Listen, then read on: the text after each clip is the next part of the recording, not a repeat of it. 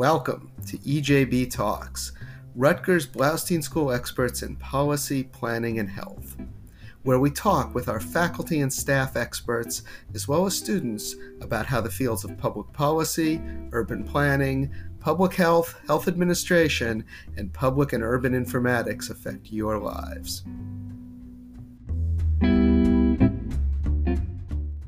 Welcome to EJB Talks. I'm Stuart Shapiro, the Associate Dean of the Faculty at the Bloustein School. And the purpose of this podcast is to highlight the work my colleagues and our alumni in the fields of policy, planning, and health are doing to make the world, the country, and New Jersey a better place. This week, in our continuing series of talking with recently retired and retiring faculty, today I'm honored to be speaking with the guests on one of our most downloaded episodes, Linda Stamato and Sandy Jaffe. Linda and Sandy founded and ran the Center for Negotiation and Conflict Resolution and taught at the Bloustein School for many years. Welcome back, Linda and Sandy. Thank you, Stuart. Thank you. So let's let, us let us start with origin stories here, as I've been doing throughout this season. Um, how did uh, CNCR come to the Bloustein School? Linda, why don't you start? Oh well, okay. So yeah, origin story indeed, uh, Stuart. Uh, actually, we had a small center at NYU um, previous to our going to uh, Rutgers in Newark because the dean of the law school had an interest in alternatives to litigation. So we were kind of on that track when we were at Rutgers Newark. But when the Bloustein School was created, um, it made seemed a natural fit for this kind of work, negotiating, mediating, arbitrating, to move to a public policy and planning school. It was too narrow in the law school and it was sort of other than legal process when it was becoming clearly no this is more about decision making this is more about making decisions better more collaboratively so that you reduce the incidence of conflict. So in planning and policy domains it was a perfect fit. And i think we've got to say we felt that that fit was just fine right from the beginning. And i think we were the first center in the school actually. Right sandy? Yeah i think also just on to talk about some of the personalities uh, as you know, Stuart, Linda and I were both on the board of governors at that point, and we had a long conversation with Ed Bloustein. And Ed was uh, not only an uh, excellent scholar, but also had been a law professor. And so Ed, I think, appreciated the role that negotiation and conflict resolution could play in policy development. And so through Ed's uh, efforts, we met Mark Lapping, who was the first dean of the Bloustein School. And from that, we were given an invitation to come to New Brunswick and create the Center for Negotiation and Conflict Resolution. I think there was a lot of support and a lot of interest at that point. Yeah, I think that's right. I think that's right. And I guess Ed Bloustein had enough experience dealing with conflict with us on the board. that was right. for sure.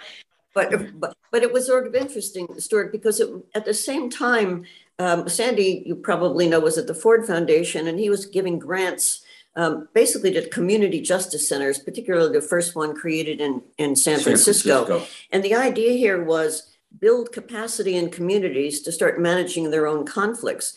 And in some cases, they, they began by training local people as mediators, and they would get cases from the police.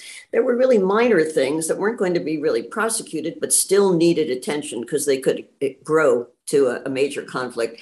So there were these pockets of grants that he was making in conflict resolution, community and environmental justice, because typically when you get into land use issues, um, uh, it makes sense to have community people involved in trying to figure out how to resolve them. And again, that seemed to be conflict resolution.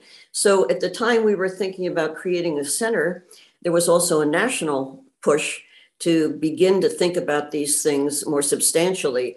And that got us, and I'll jump a little bit here, that got us to think about creating something called the National Institute for Dispute Resolution, which was funded by the Ford Foundation and a couple of other foundations to get this program off the ground. Uh, seed community justice programs, seed uh, colleges and university centers. It led to the creation, I think, when the Hewlett Foundation joined uh, to about 21 centers like ours. And some had different areas of focus. Um, some were planning, some were social justice, some were were agriculture. But um, I think only about five of us now survive. And in the sense, it, it's both a gain and a loss because the ones we lost became more integral to the teaching of those universities. So they didn't need a separate center. In other cases, they may remain somewhat separate. Harvard's like that, we're like that, and uh, North Carolina's like I, that. So I think on a light note, Stuart, what was really unusual was not only did Linda and I come, but I was in a position to bring money at the same time.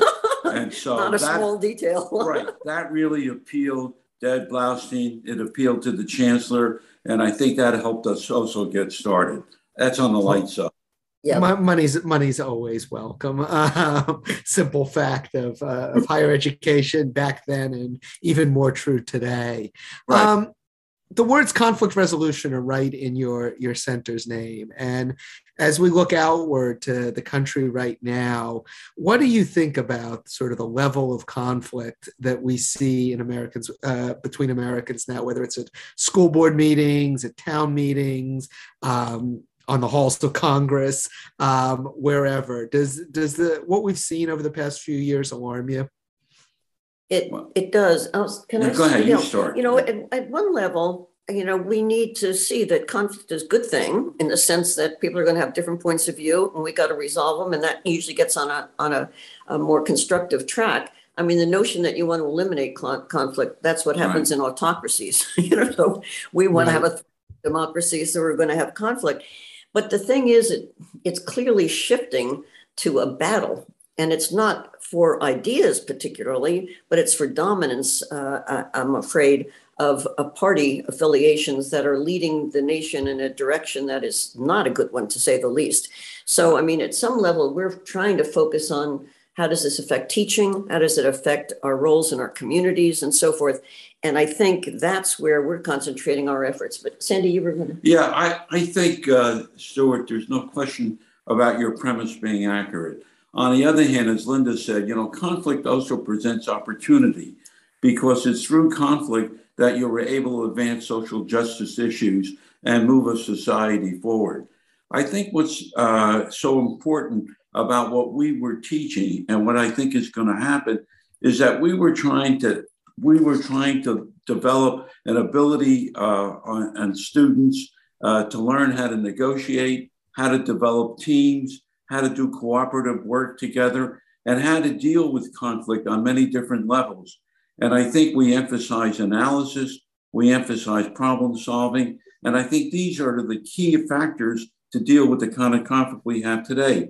I think a good example is what happened in the infrastructure bill, where through efforts, I forget the name of the congressman from New Jersey, they set up something called the Problem Solving Caucus. Caucus and as a result of the work of the problem solving caucus, there were enough votes in the Congress to get the bill through. And I think that harbingers that's the future. How do you deal with conflict?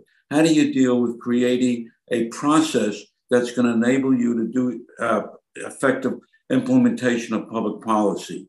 And it's why I, I, one of the things I try to stress when we teach, I think in a policy school, I think it's very important. We have the data, we have the, the, the ability to formulate good policy based on that data and based on analysis.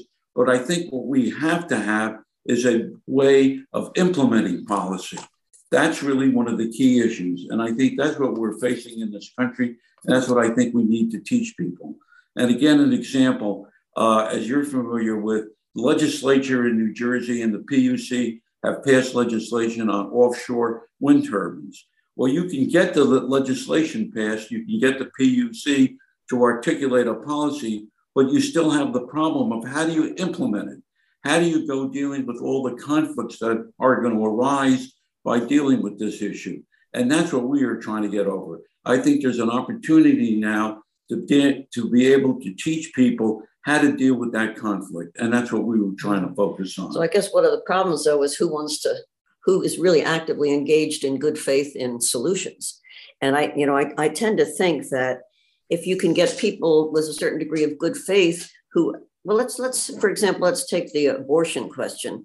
Um, uh, I guess maybe three, four years ago, there was an effort by the Star Ledger to bring together people over to try to figure out how can we deal with the most contentious issues uh, you know, that plagued the nation, and they had a list of them, and they asked us to they asked us to lead off and how do we how do we deal with the challenge with abortion? Thanks a lot. You know, that was really appreciated. But the more we looked into it, the more you realize that if you had people with really divergent uh, beliefs and value systems and, and political affiliations, but they still wanted to try to come together to see if there was something they could accomplish.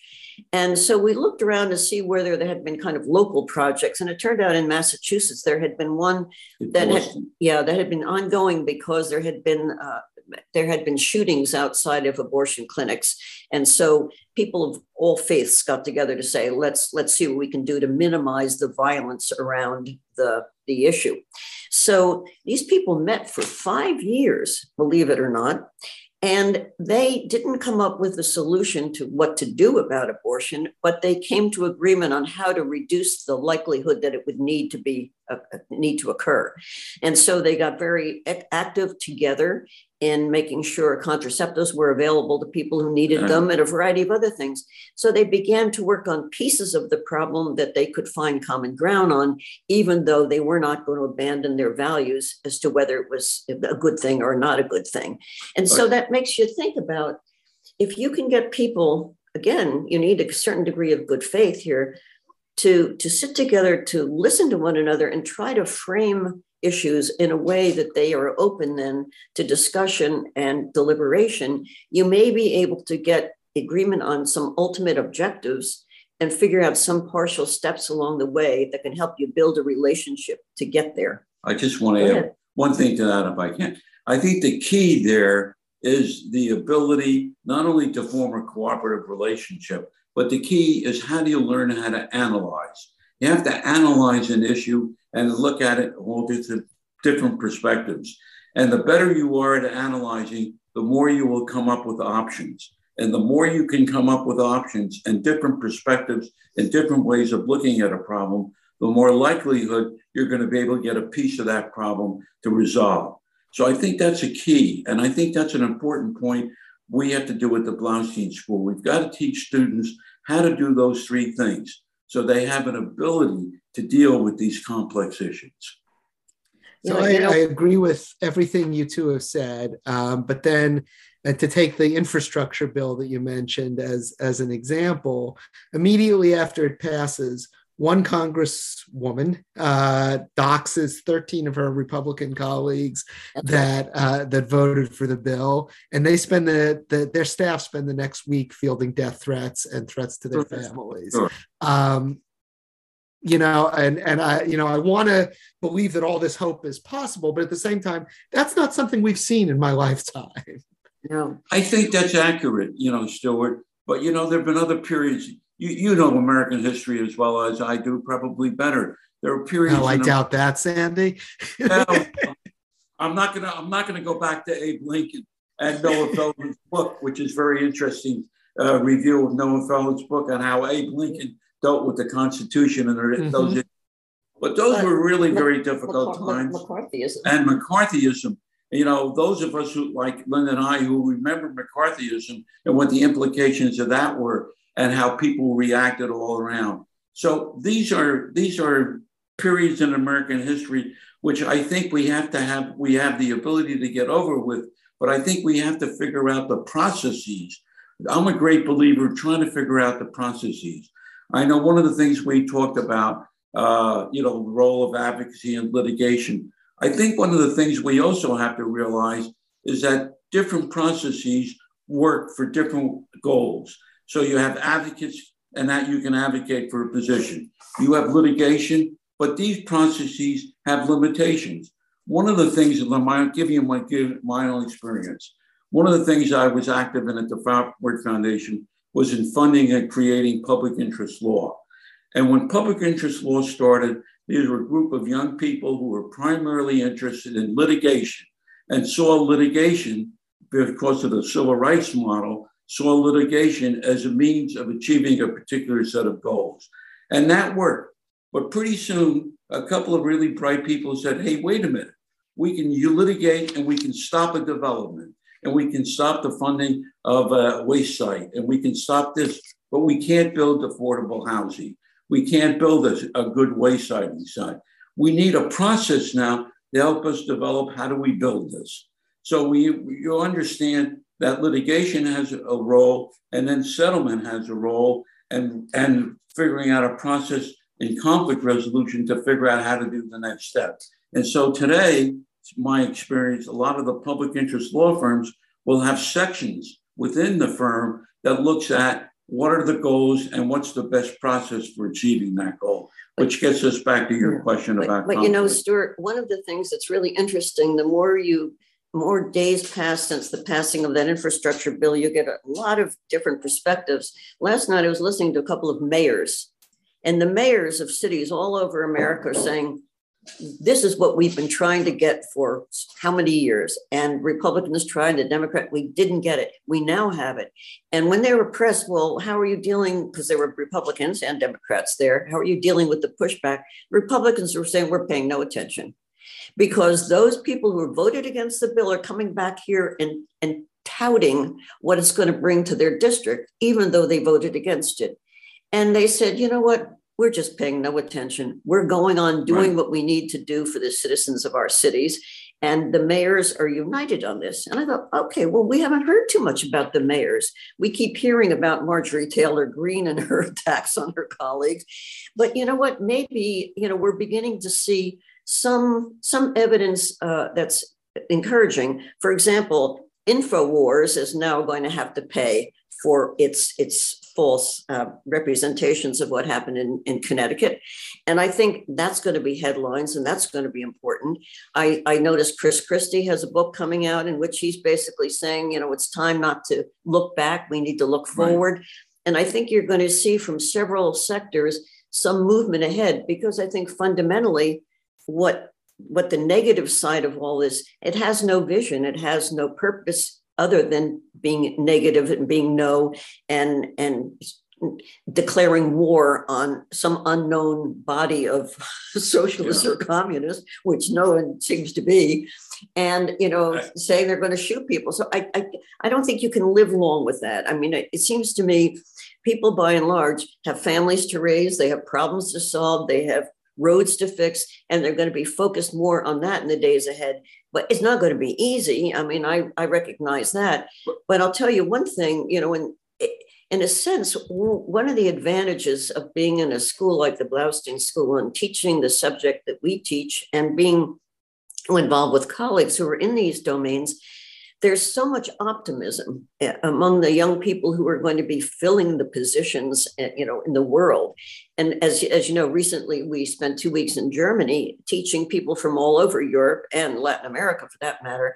There's a sense that yeah we've got problems but we have we have ways to deal with them. And we think we have a chance to be making a significant dent in some of those problems, whether it's climate change or whether it's it's cooperation across borders or it's trying to deal with the migrant crisis. No end of things, but they're optimistic. You know, and so they're optimistic. I'm optimistic. Sure, if I can add one thing to that, we're not giving you much of a chance to talk. Uh, I'm on here every know, week. oh, okay. You know, uh, yesterday, the president signed the infrastructure right. bill. And this morning, there's a story about the billions that are going to come to New Jersey and transit projects. I will bet you right now that there will be innumerable, innumerable conflicts and disagreements when those when that money starts to get funded out. Where are you going to put the road? Well, how, what impact is that going to have on a neighborhood? You can go through the litany of problems. But I think it's important for the Bloustein School to be able to get on top of something like this and figure out what processes are going to be relevant to try to implement that statute. Give you a, a very concrete example. I was very pleased to see about two weeks ago that Governor Murphy agreed with the governor of New York and the governor of Connecticut to cooperatively develop a formula for how to allocate the funds that were coming through the, that one of the federal acts on dealing with railroads and dealing with that whole issue of thing. That was a really major achievement, but it does set an example of the need to develop these processes and implement, use these processes as we try to go about implementing public policy. I know I sound like a preacher, but I believe this stuff, so that's why I do it. Go ahead. Yeah, no. Uh, well, I, I, certainly hope you're right. I mean, I know I look with trepidation to the Rittenhouse verdict, which is coming out later today, and what that will spawn. But I think you've given us a lot of reason to at least be hopeful. As you look backward at your time on the Bloustein School, what are you most proud of? Oh, clearly the students come yeah. come front and center. I mean, Stuart, you know, we we've been teaching for such a long time, and to now keep hearing from the people right. who we encountered 30 years ago. I mean, it's really quite remarkable. I had a call yesterday, actually, from a student. What we also taught in the Camden Law School, and the first class we taught there, they didn't allow us to put a limit on the class number uh, at 20, which is what we usually put, and so we had 112 students. Oh my it, goodness! The typical law school class. Right. So, but but coming there, out of that was this young woman who called me yesterday. Her name is Judy Kruger. I'll never forget her. She called to say that she had been thinking about us and that we had made such an impression on her life. We were her heroes. And here's what she'd been doing. She helped create a community justice center, a comprehensive justice center in a, in, in a, in a diocese, I mean, I'm sorry, in a vicinage uh, in New Jersey and has been teaching people to mediate and mediate cases throughout the court system since her time at Bloustein, at, since her time at Camden Law School. So there's that. And then there are these various students. Cliff, for example, you may remember Cliff was a Bloustein School student. He ran for the legislature. He's now, he's now dean of the faculty at uh, Rutgers Law School teaching dispute resolution stuff.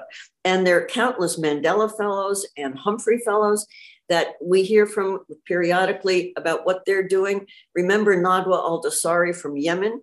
She left and created a community, a, a, conflict resolution center in Yemen and got funding from the Navy and a couple other sources. And she was training people who were routinely killing one another, uh, you know, to, wow. to basically wow. negotiate.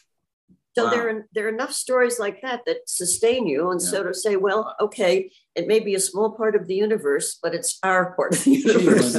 you know, your answer surprised me. I thought you would say what you're most proud of was the offices we have and how we've been able to structure the desks and all that. And that never occurred I, to I me. I really would have thought that. No, no. All, all kidding aside, you're an educator. You know how much, uh, how, what kind of joy you get as an educator when students learn something. And particularly the joy you get when students are learning something that you yourself think is very worthwhile and important and something that they can carry with them throughout their lives. And I think that's exactly why I would I would agree with Linda. That's the most rewarding thing to have a student come up to you in class and say, Hey, can I take this role play home and use it at home with my mother and father are having some difficulties with me? And we say, Sure, go do it. It's little things like that that really were very meaningful and very important. Besides yeah, the Judy yeah, Kruger, yeah. you're right. Well, there was a, there was a fellow from Thailand who said he was halfway through the class and he said he had to tell everybody that he Skypes with his wife every week. And she finally said to him, What's happening with you? You're, you're less argumentative. You're right. less of a pain in the neck. so, so you talk about having impacts on the micro level and on the macro level there. Yes, us now to do domestic counseling. No, no. Might pay more than, than academia, Sandy. well, well, thank you both very much. Obviously, both for for all these contributions and for coming on the podcast today. It's been great, uh, great talking with you again. Thanks. Well, we really enjoy it. Great questions. And Thanks we really much. enjoy being with you uh, on it. And thank Amy also for helping them set it up. I think we'll I'll do that right now. I'll let me thank uh, Amy and Karen for their help with the production of this podcast. We'll see you all next week with another talk from another expert at the Bloustein School. Until then, stay safe.